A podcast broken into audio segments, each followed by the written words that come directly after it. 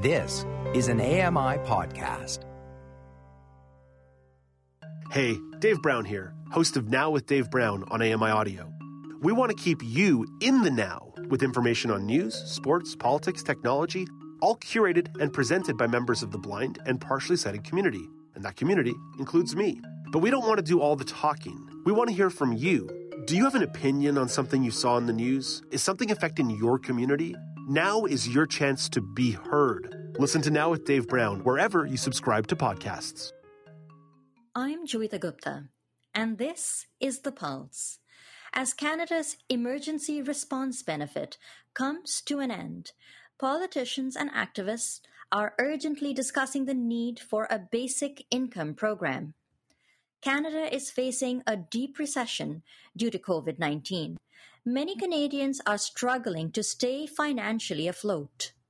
Historically, discussions about basic income programs have been polarizing. Critics of basic income have been quick to raise the alarm about the cost of such a program to the public purse. Nevertheless, it's clear that basic income is a bold idea which, if implemented properly, has the capacity to be transformative. And as Canadians look to life after COVID 19, it's entirely possible that basic income programs might finally have their day. Today, we discuss basic income. It's time to put your finger on the pulse.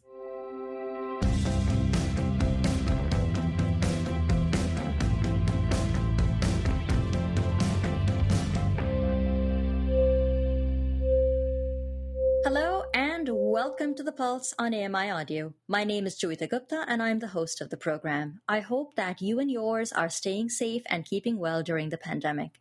I just want to remind you that if you want to keep up with the latest AMI audio coverage related to COVID 19, you can visit ami.ca forward slash COVID 19. We collect our most relevant segments from all of our daily live shows, now with Dave Brown, Kelly and Company, and of course our coverage here on the Pulse conveniently for you in one place.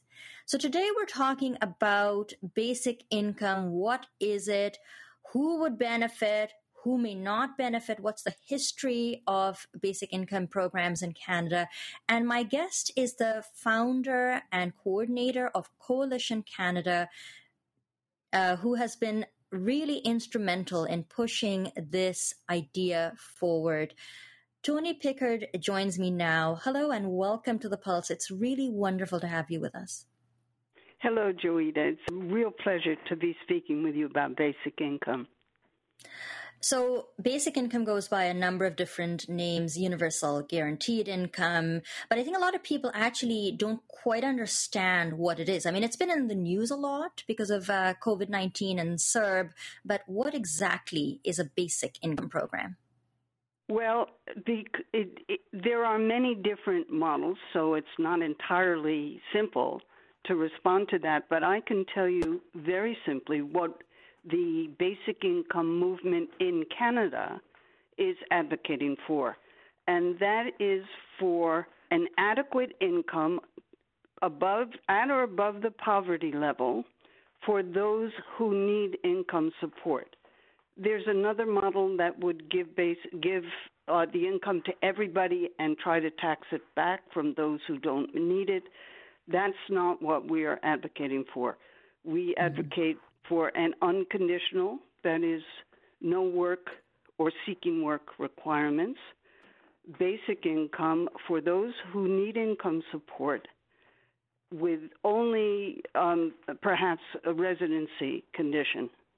Mm-hmm.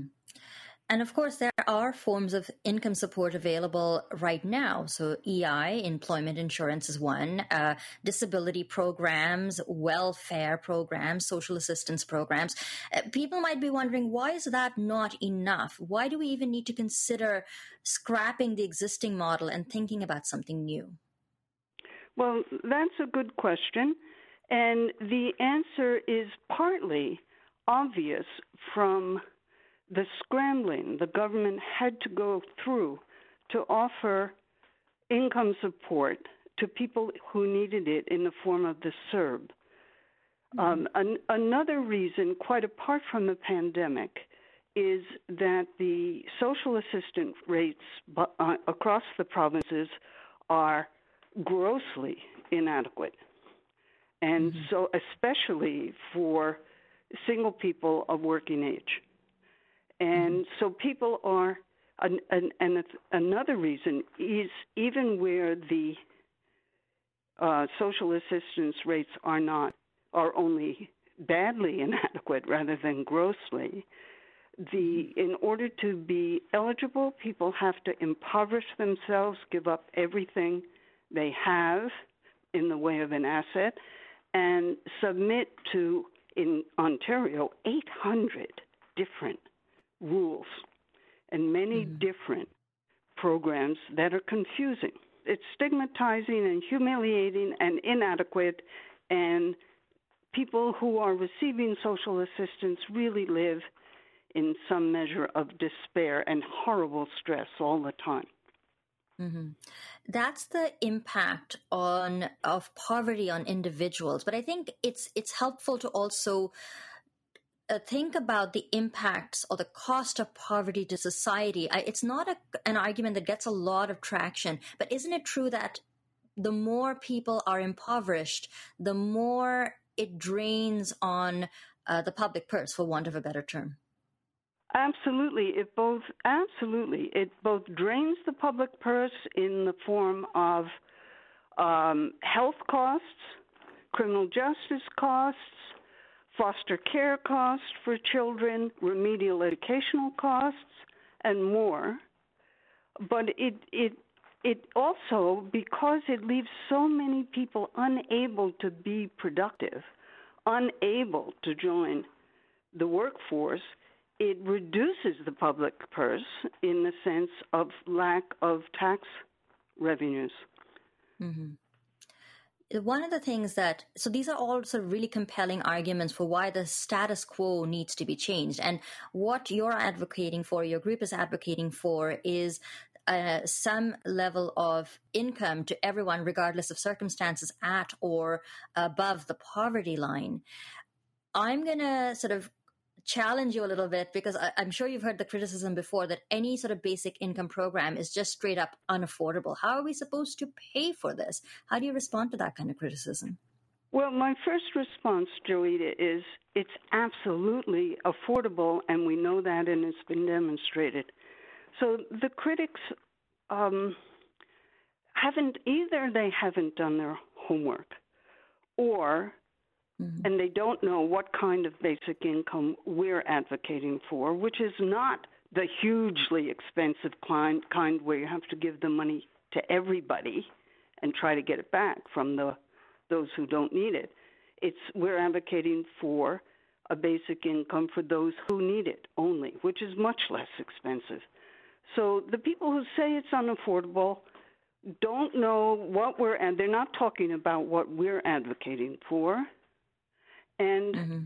they haven't read the two major studies one from the Parliamentary Budget Office and one from Basic Income Canada Network, both of which do the calculations and show it to be completely affordable. To my point of view, it's an ideological stance against basic income and a bit of scaremongering by making use of a figure that has nothing to do with what's being advocated for now in Canada. Mm-hmm.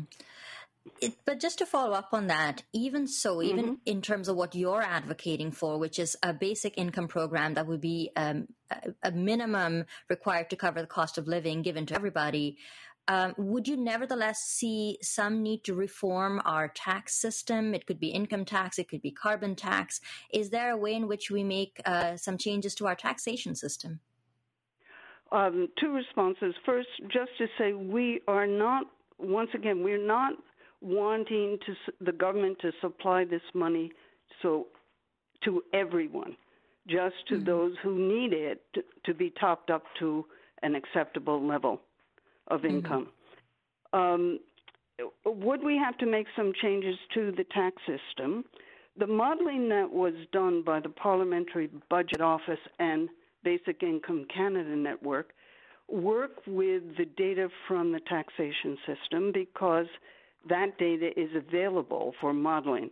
Neither one proposes additional taxes, carbon mm-hmm. taxes or wealth taxes, inheritance taxes, none of those. So, and of course, those possibilities for funding are there. Mm-hmm. But um, this, the modeling that's been done has been done on the personal and the corporate income tax systems, and yes, there would have to be some changes to the system so that those so that those who are well off pay more and in order to support those the, the funding for those who are living below a poverty level. Isn't it true that in Canada we do have some experience with some history of basic income programs like Mincome, for example, is something that comes to mind. And more yes. recently, there was a, a couple of towns in Ontario where they tried it out. Give us a bit of a run through of the history of basic income programs in Canada. Well, the history, it depends what you mean. If you mean efforts that were actually put into operation as opposed to those being sought by, for example, the province of PEI, there have been two in Canada. One was the Mincome experiment, which you mentioned, which took place in the 1970s, and the other was the Ontario pilot, which um, took place in three different locations in Ontario, which went for a year starting in 2018, not really getting started till or I'm very bad at this, maybe it was 2019 when it really got started. Unfortunately, the government changed in Ontario and the current government canceled it after only one year. And so the um, serious evaluation system that was set up was undone, and we never got that evaluation, although we did do the best we could through interviewing people who who had mm-hmm. benefited for that one year. The the results of those interviews can be found in another report from the Basic Income Canada Network, which is called the Signposts, and I forget what comes after the colon. The Signpost report. Um, I know that Mincome was uh, implemented in the 70s, and the, if I'm not much mistaken, I think they're only now starting to look at some of the impacts of uh, of life in in Manitoba, where they they implemented the program. What were some of their findings? What impact did Mincome have on on people? Well, Mincome um, began to be evaluated. I don't know precisely when, but at least mm, this is 2020. At least five years ago, probably a little bit more than that uh, Evelyn Forget, who's from Manitoba and who is uh, a health economist, dug out all the data which had never been evaluate, evaluated and has written now two books and her original article about it um, showing that there was in the four at the most years that it ran, there was an 8.5% reduction in healthcare costs there was a reduction in accidents. There was a reduction in um, mental health visits. So there was a massive in, in impact on health, which she has documented. There was very little to no impact on the work participation of primary um, wage earners for the families involved there was some reduction in work participation by male high school students who, instead of going out to work, stayed in school and got a high school degree at a time when that really mattered for your prospects. Mm-hmm. And uh, there was some reduction um, by women who are mothers of infants, reduction in their participation in the workforce to stay home with the infants for a longer period of time than mat leave, if there was even maternity leave in Dauphin at that time, I'm not sure. So they, mm-hmm. they stayed out of the workforce in order to care for their young, young children. My name is Joeita Gupta, and with me today is Toni Pickard from Coalition Canada. We're talking about basic income programs, their history, their origins, and of course some of the criticisms. We're doing some myth busting here on the program. And what I'd like to do now, Toni, is really fast forward to 2020. It is a newsy item in that a lot of people are now talking about basic income because of CERB, which of course isn't basic income, but comes pretty close to it. Uh, do you feel that basic income is about to have its moment in the sun? This is a turning point in our conversation? Well, it's a turning point for sure. Whether it's the moment in the sun, one can't. I I I don't know, Joeita, but for sure, people now, many, many, many more people understand the stress and the horrors, really, of financial insecurity, the inability to work in a way that puts enough food on the table and pays the rent.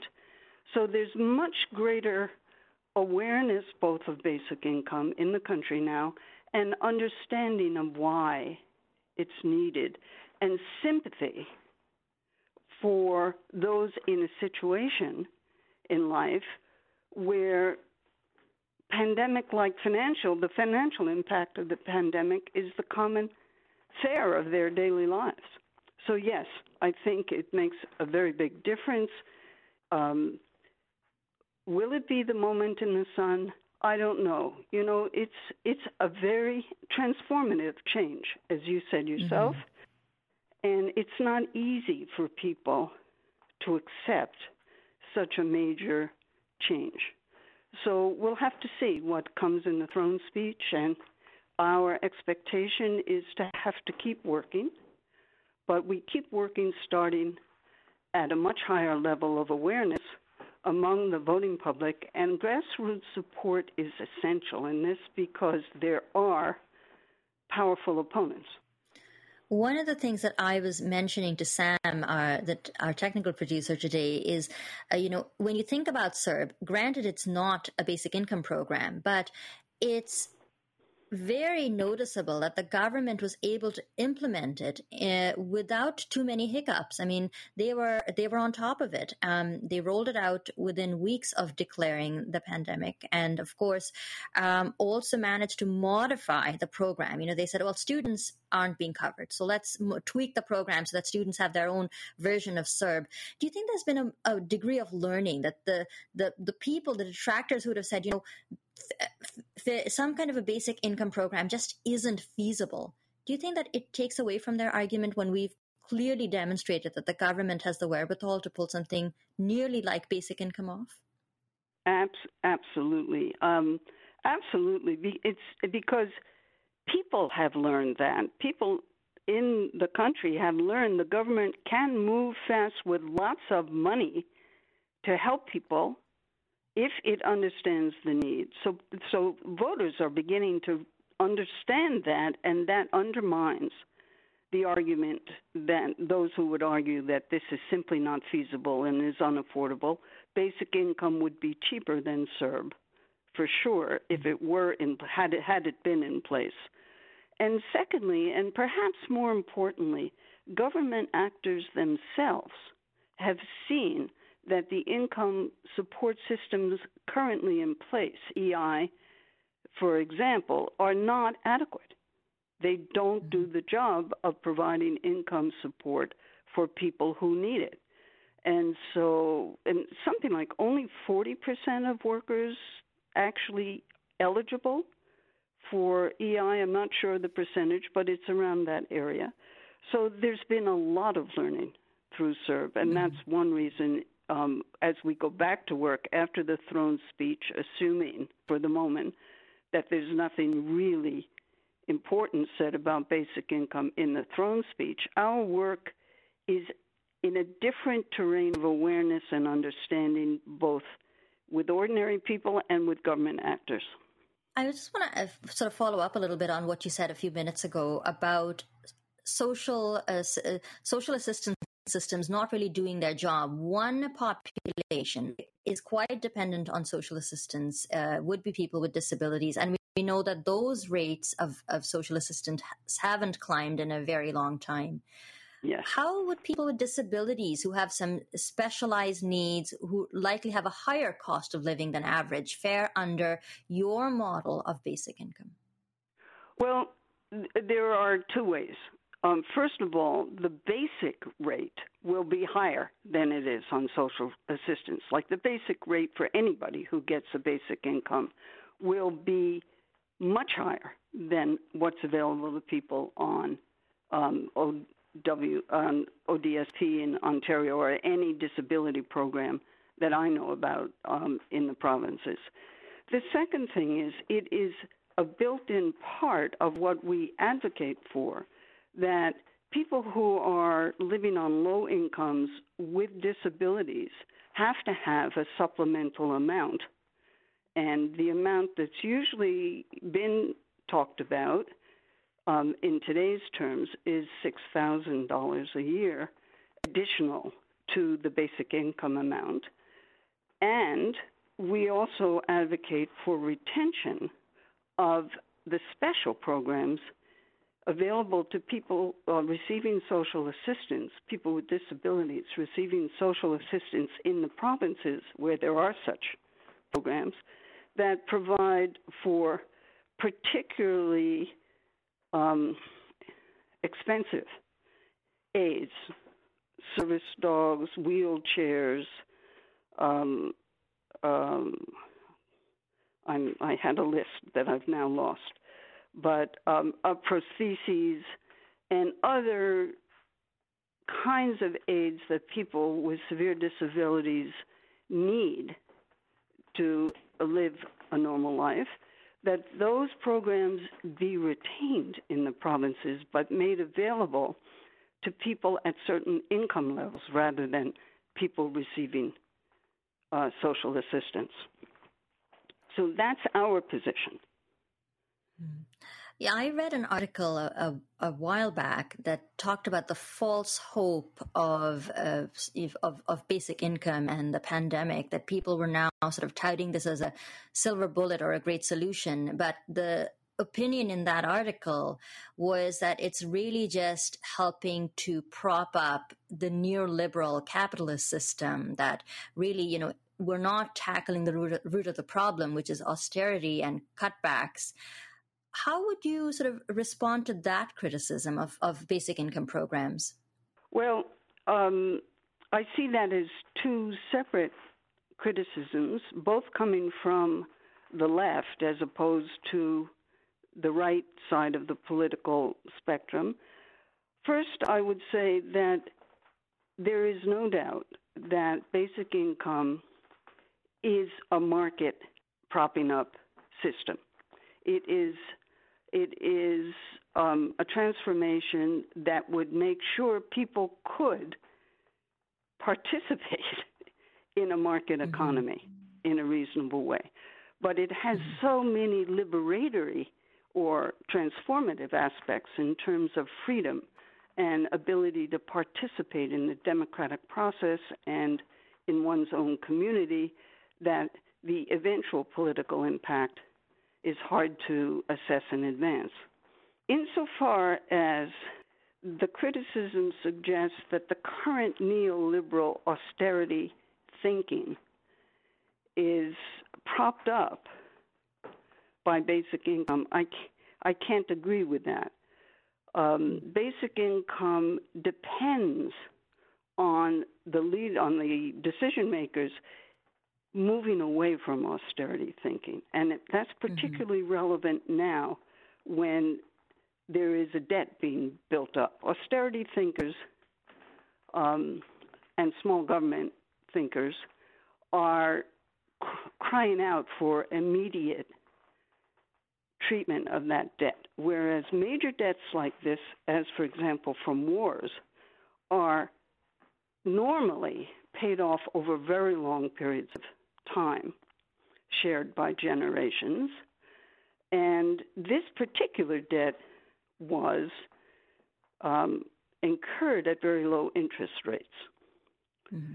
So the austerity thinking, which would say we can't afford this now because we have to pay off the debt, again, in my view, comes from an ideological perspective which is against basic income and the empowerment and freedom and decency it offers to the lives of people living on low incomes. We've got a few minutes left, and so I'm going to mm-hmm. invite you to give us the elevator pitch in 30 seconds. Why basic income? Basic income because it will restore our aspiration to a just, humane, and decent society in Canada. That's wonderful. Thank you so much for being on the program. It was a really big topic. you you spent a lot of time unpacking it for us, uh, doing some myth busting. We really appreciate that you could speak to us today. Thank you for inviting me, Joeita, and for your focus on a very important issue. That was Toni Pickard from Coalition Canada. We spoke today about basic income. What is it? What's its history in Canada? What are some of the myths and some of the common misperceptions and why it's so relevant in the here and now? If you missed some of my conversation with Toni, or you'd like to go back and have a listen, you can find the podcast on your favorite podcast platforms. I just want to say that I think basic income is a really bold idea and it certainly deserves further consideration. I'll have more to say on our show blog, ami.ca forward slash on the pulse. I'd like to thank Toni Pickard for being my guest on the program today. Sam Robinson is our technical producer in for Nasreen Abdullah Majid. Andy Frank is the manager of AMI Audio. Paula Deneen is our technical supervisor. My thanks as always for listening. I hope you stay safe and keep well during the pandemic. We'll be back here on the pulse on AMI Audio. Have a wonderful rest of your day.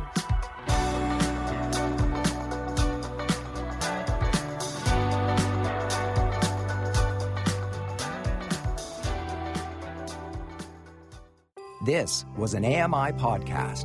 For more accessible media, visit AMI.ca. I'm Margaret Shepard of the AMI podcast, Tripping On Air. Every month, my co host Alex Hajar and I spill the tea on what it's really like to live with MS. Watch Tripping on Air on YouTube or download wherever you get your pods.